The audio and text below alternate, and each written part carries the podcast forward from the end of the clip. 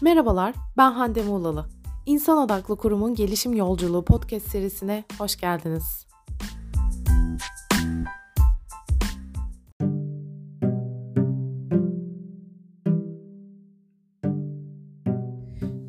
Pazarlama stratejisi serisiyle başlamıştık bir önceki bölümde. E, bu stratejinin zihniyet değişimi kısmını ele aldık. Zihniyet değişiminde ürün odaklı bakış açısından e, daha stratejik bir bakış açısına geçişi inceledik. E, ürün odaklı olmanın aslında geçmişte e, geçmişten kalan bir alışkanlık olduğundan bahsettik.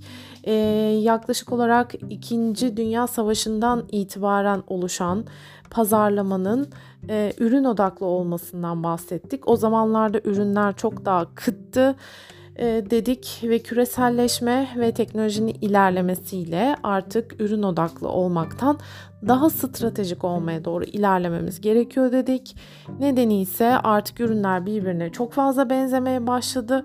Ürünler birbirine benzemeye başlayınca da artık iş fiyata kalmaya başladı. Ne kadar ucuzsanız o zaman e, tercih ediliyorsunuz. İş fiyata kaldığında da karlılıklar erimeye başlıyor ve şirketlerin ömürleri yani sürdürülebilirlikleri kısalmaya başlıyor dedik. Bunun için artık biraz daha stratejik düşünmemiz gerekiyor. İşte şu an bugün bu stratejiyi oluşturmanın temel taşlarından bahsediyor olacağız.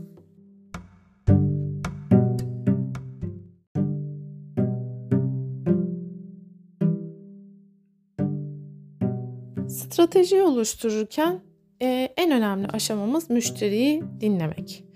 Müşteriyi iki gruba ayırıyoruz. Birincisi iç müşteri, diğeri ise dışarıdaki müşteriler. İç müşteri dediğimiz tüm çalışanları içi, içeriyor. Yani burada çalışan derken sadece müşteriyle yakın temasta olanları algılamamamız gerekiyor. Çalışanların tümünü içeren bir küme olarak düşünebiliriz.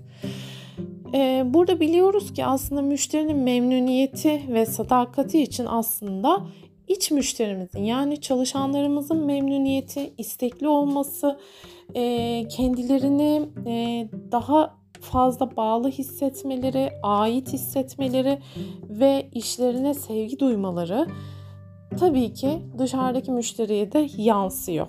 O yüzden e, müşteriyle direkt irtibatta olsun olmasın tüm çalışanlar e, bu gruba alınmalı diye düşünüyorum ve onların e, gerekiyorsa birebir görüşmek sayısı tabii ki gönül ister ki e, çalışanlarla hepsiyle yüz yüze görüşebilmek ama bazen sayı çok olunca bu çok mümkün olmuyor.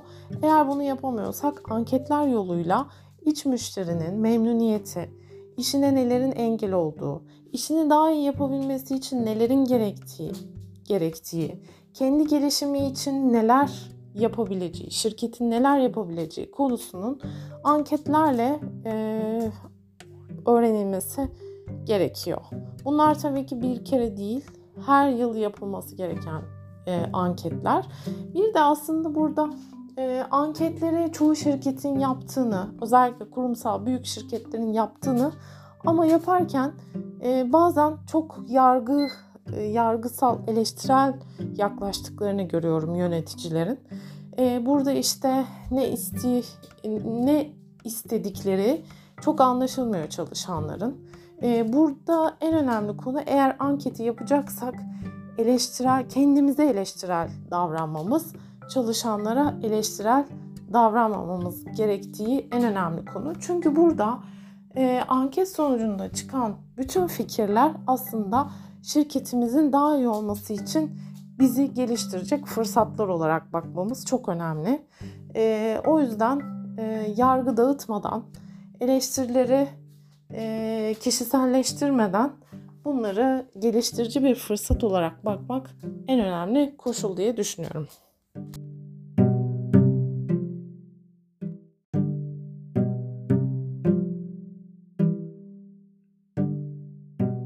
İç müşteriyi dinledikten sonra gelelim dışarıdaki müşterinin bizim hakkımızda neler düşündüğüne, ürün ve hizmetlerimiz hakkında neler düşünüyorlar, markamızı nasıl algılıyorlar bunlar çok önemli konular.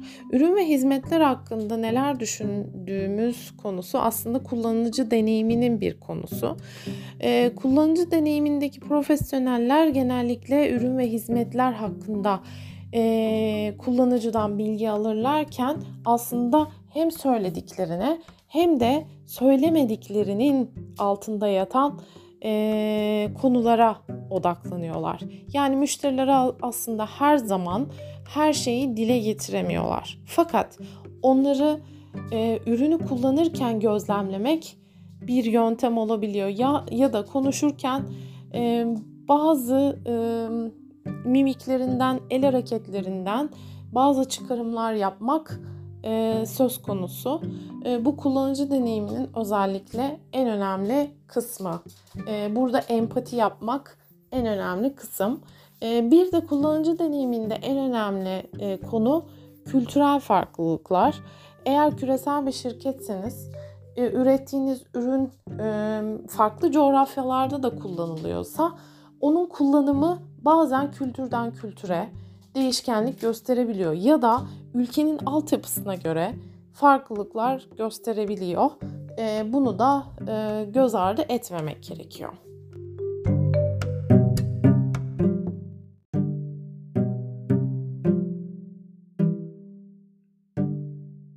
Ürün ve hizmetlerimiz hakkında düşüncelerini sorarken e, özellikle şu soruları onlara yöneltebiliriz e, ürünlerimizi kullanırken nerelerde zorlandıklarını sorabiliriz. Ya da bu ürünleri kullanırken ekstra e, neye ihtiyaçları olduklarını, hangi ekipmana ihtiyaçları olduklarını sorabiliriz. Bu sorunun cevabı aslında bizim e, ürünümüzü geliştirirken başka yan ürün olarak neyi geliştireceğimizi bulmamıza da e, sebep olabilir, yardımcı olabilir. Bir diğer konu e, satın alma öncesinde biz nasıl daha fazla fark edilebiliriz? Bizi nasıl fark ettiniz? E, daha fazla nasıl fark edilebiliriz diye bir soru sorabiliriz. Satın alma sırasında e, prosesimizi, süreçlerimizi nasıl daha fazla kolaylaştırabiliriz? Ya da e, zor olan neleri gördünüz? E, nerelerde zorlandınız? E, bunları sorabiliriz. Ayrıca ürünü kullanma sırasında nelerin iyileştirilmesine ihtiyacınız ihtiyaçları olduğunu öğrenmeye çalışabiliriz diye düşünüyorum. Bunlar genellikle kullanıcı deneyiminin en önemli konularından biri. E, ayrıca kolaylık kısmı ve hızlı bilgi alma, hızlı yanıt alma kısmı benim en çok önemsediğim konu. Çünkü insan bazen Hele şu dönemde e, hepimiz e, o kadar zamanımızı efektif kullanmaya çalışıyoruz ki çünkü herkes bir telaş içerisinde özellikle iş zamanı, mesai saatleri içerisinde bir şeylerin daha kolay olması bize zaman kazandırıyor. Bu tabii ki müşteri için de algıları e, olumlu yönde değiştirecek bir e, olay. E, zorlandığımız bir şirketle çalışmayı hiç istemeyiz kolay ulaşabildiğimiz, kolay e, sonuç alabildiğimiz şirketleri daha çok tercih ederiz. O yüzden kolaylığı her zaman işimizin bir parçası olmasına dikkat etmeliyiz. E, kolay anlaşılabilir, kolay e, bitirilebilir e, süreçlerimiz olması lazım. Çok prosedüre dayalı işler, onay alınması gereken işler bazen e, müşterileri çok zorlayabiliyor kızdırabiliyor, hayatlarını mahvedebiliyor. O yüzden bu prosedürlerin azaltılması çok önemli. Bir diğer konu ise e, hızlı bilgi alma, hızlı yanıt alma konusu.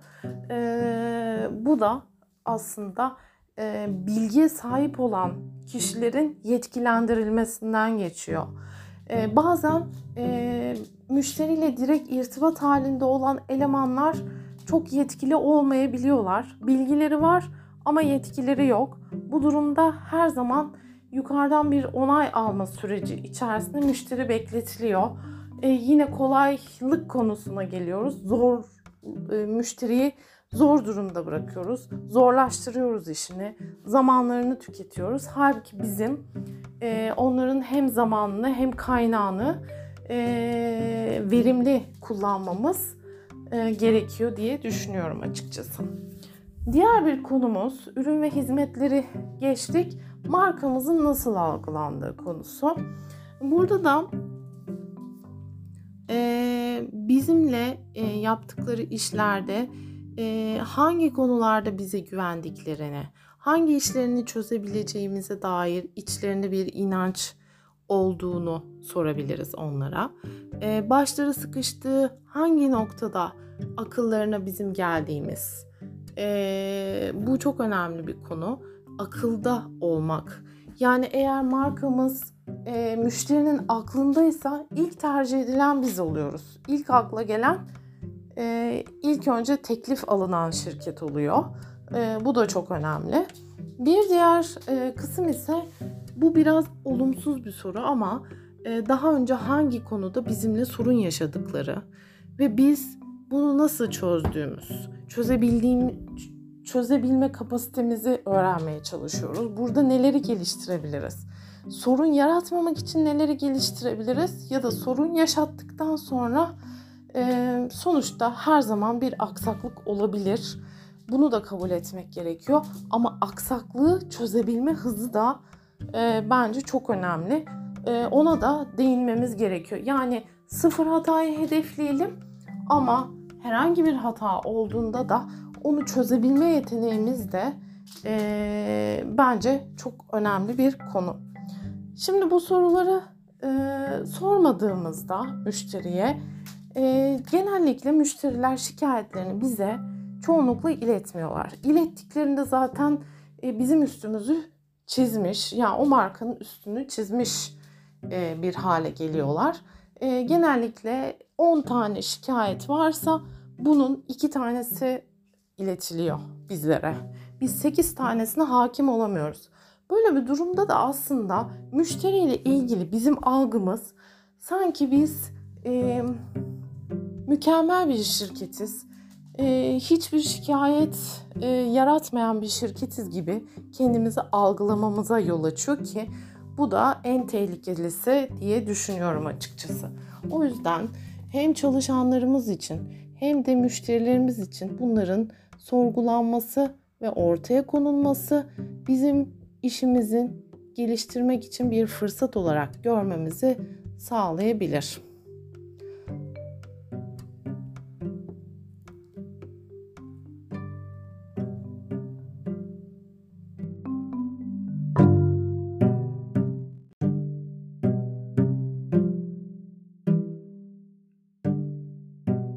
Bu sorularla neleri ulaşmayı hedefliyoruz diye soracak olursanız e, yanıtlarım şöyle olacak son olarak.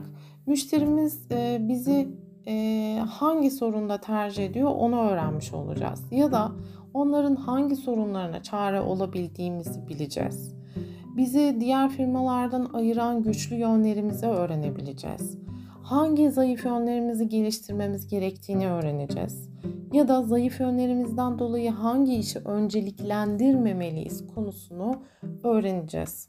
Önceliklendirme derken aslında önceliklendirme yapmak nelerden vazgeçmemiz gerektiğini, hangi işleri elimizin tersiyle itmemiz gerektiğini bize söyleyen en önemli e, konu diyebilirim.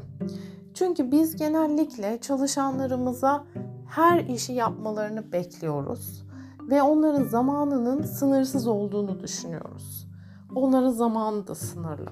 Eğer her işi yapmalarını istersek doğal olarak çıkar, çıkardıkları iş kalitesiz olacak. Çünkü bir işe ayrılan zaman ne kadar azsa o kadar kalitesiz oluyor diyebiliriz. Ee, bu durumda ilk önce önceliklendirme yapmamız yani neleri e, nelerden vazgeçmemiz gerektiğini bilmemiz çok önemli. Ee, neden bunu yapıyoruz? Aslında ilk baştaki amacımız neydi? Farklılık yaratmaktı. Sektörde farklı olmaktı. Farklı olursak algılanan değerimizi arttırmış olacaktık. rakiplerden farklı bir konuma ulaşmış olacaktık. Eğer biz önceliklendirme yapmazsak ve müşteri bizi e, hangi konuda uzman olduğumuzu bilmezse aklı karışacak ve hangi konuda bizi mükemmel algılayacağını bilemeyecek. O yüzden önceliklendirme yapıp hangi konuda güçlü olduğumuzu belirleyip o konuda mükemmelleşmeye çalışmak, bir e, özel bir alan, niş bir alan belirleyip o konuda mükemmelleşmeye çalışmak hem kullanıcının, müşterinin bizi kolay algılamasını hem de bizim daha kolay e, farklılaşmamızı sağlayacak bir etmen diyebilirim. E, bir diğer konuysa hangi sektöre ve ürüne odaklanmamız gerektiğini anlayacağız bu soruları sordukça müşteriye. E, bu da zaten önceliklendirmenin bir parçası. Hangi sektöre, ürüne odaklanmamız gerektiği ve enerjimizin büyük bir bölümünü hangi yönde harcayacağımızı belirlememiz zaten stratejinin en önemli adımlarını atmış oluyoruz müşteriye bunları sorarak. Aslında müş- e, stratejiyi şekillendiriyoruz şu anda farkındaysanız.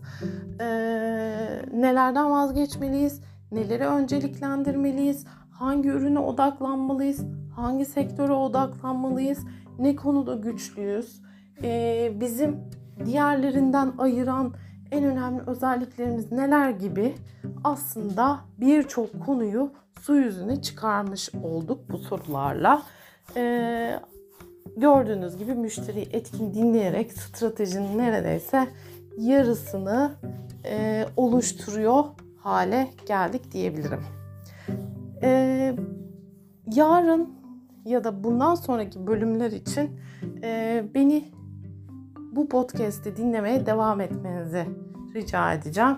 E, podcast'in yayınlandığını sosyal medya e, hesaplarımdan duyuruyorum. Sosyal medyadaki hesaplarımı takip etmediyseniz etmenizi rica ediyorum. LinkedIn'de, Instagram'da ve Twitter'da e, podcast'in yayınlandığını duyacaksınız, göreceksiniz. O yüzden takibinizi rica ediyorum. Görüşmek dileğiyle.